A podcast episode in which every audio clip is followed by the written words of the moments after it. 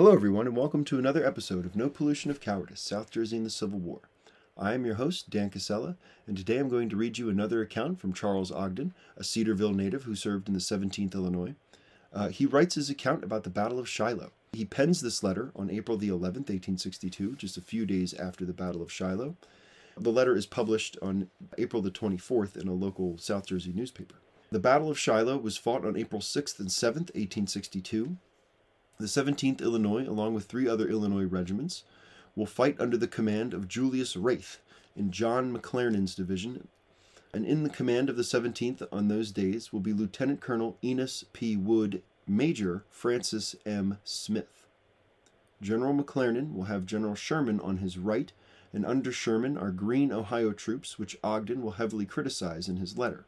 When he mentions the Ohioans running through the ranks of his regiment, the men are most likely from the 75th and 57th Ohio, who, to be fair, were being hotly pursued by Tennesseans and Louisianans under the command of the fighting bishop, General Leonidas Polk.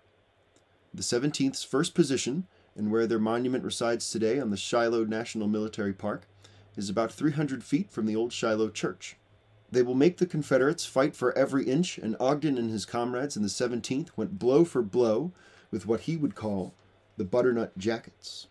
Ogden's account has never before been released to the public, other than the time it was published in the newspaper 160 years ago. An original copy of the article exists in the Lawrence Township Historical Society in Cedarville, New Jersey. Ogden had been in correspondence with his father, and it is his father who writes a little pretext to this letter and also is the one who publishes or gets the letter published. The article reads as such Battle of Pittsburgh Landing, or Shiloh. Although there has been a great deal written about the great battle near Pittsburgh Landing, I thought the following letter in reference to it, written on the battlefield by my son, might not be uninteresting to your numerous readers. He gives a straightforward account of the two days' fighting, so far as it came under his immediate observation. Signed, D.S.O. Pittsburgh Landing, Camp McClernand, Tennessee, April 11th, 1862. My dear parents, I received your letter of March the 30th last night.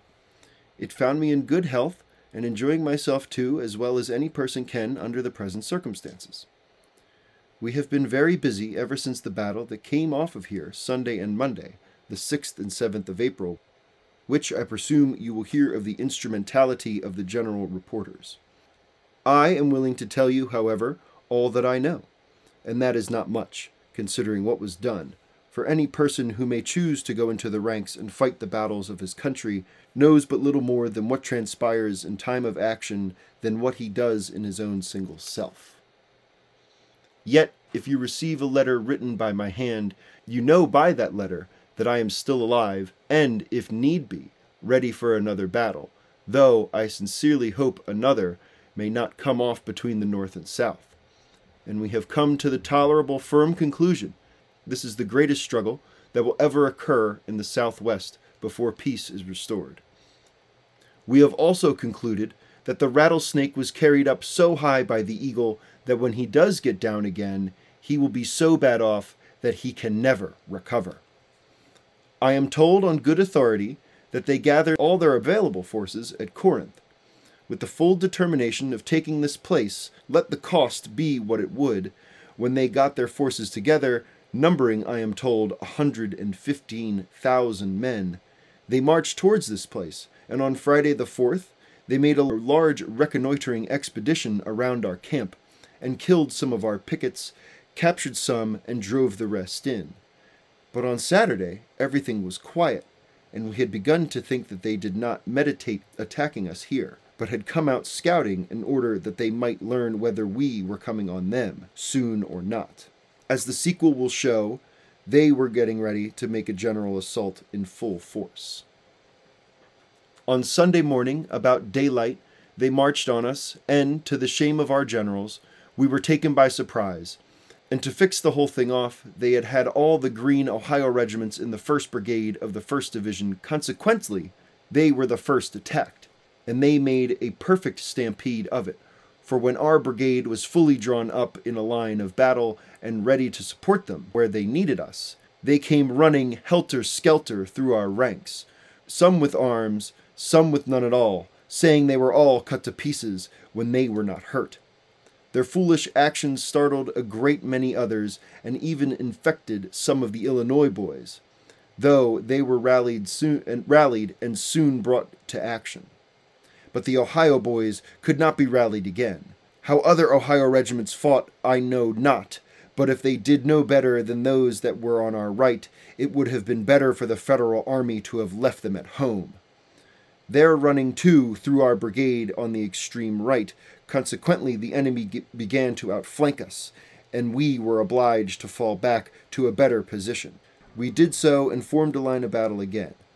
We gave them several rounds, and then, and we, the 17th Illinois Regiments, fixed bayonets and were ordered to forward march. This was the order we wanted to hear the whole time. So we commenced hallooing and advancing towards the enemy, but we had not gone more than fifty paces when we were ordered to halt. We did so and commenced firing again. I looked around to learn the reason why we did not go on with the charge, and I soon discovered the reason.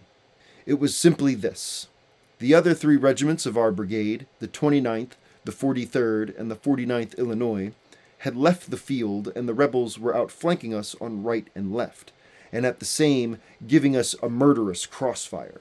The boys commenced falling out by numbers. Hence, we, the 17th Illinois, fell back too. And so it went with our forces all the morning. They drove us back over more than half of our encampments. About one o'clock, our line was fairly established, and we held it by sheer hard fighting. One continual roar of musketry rent the air all day Sunday, from daylight until dark. Not a pause of ten minutes in the firing during the whole day. The artillery did its part well too. Though we lost several batteries on Sunday morning, it appears from everything I can learn that the enemy's whole object was to cut us off from the landing. On Sunday evening, they made one desperate effort in that direction, but luckily our troops and the gunboats happened to be laying there. And when the officers discovered what was going on, they commenced their old game of, quote, shelling them out. And they shelled them out too, and that without much trouble. For the very sight of the gunboats is a terror to the, quote, butternut jackets. Thus ended the battle on Sunday.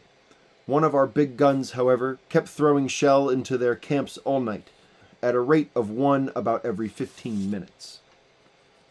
During the night, the rain fell in torrents.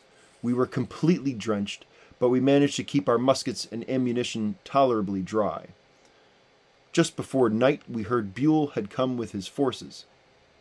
You may depend this was cheering news for a United States soldier, for we had fought them all day long, without stopping to fill our canteens, and the day was warm and sultry, and we were nearly choking for water. My mouth got so dry I could not taste the powder when I tore into the cartridges. On Monday morning, Buell's forces and Grant's combined opened a deadly fire on them. Yeah, we drove them from the word go. We charged and recharged. The jig was up with them, though they made several desperate efforts to withstand us. But all was in vain. The tune had changed, and we were singing it. Cheer after cheer rent the air. We followed them until nearly dark. We not only recaptured our artillery, but succeeded in capturing most of theirs. The road is completely strewn with muskets, blankets, knapsacks, baggage wagons, ambulance wagons, artillery caissons, dead men, wounded men, etc., for several miles out. Whether they have stopped to gather themselves together or not since they left here is yet to be learned. I do not know how great the losses on either side, but the loss to the 17th Illinois Regiment is 17 killed, 122 wounded, and some missing. Company G's loss is 3 killed, 9 severely wounded, and 10 slightly. The 17th cannot muster more than 250 men fit for duty now. But I must close. We have been very busy ever since the battle in burying the dead. No more at present. This from your son, Charles D. Ogden, Company G, 17th Illinois Regiment.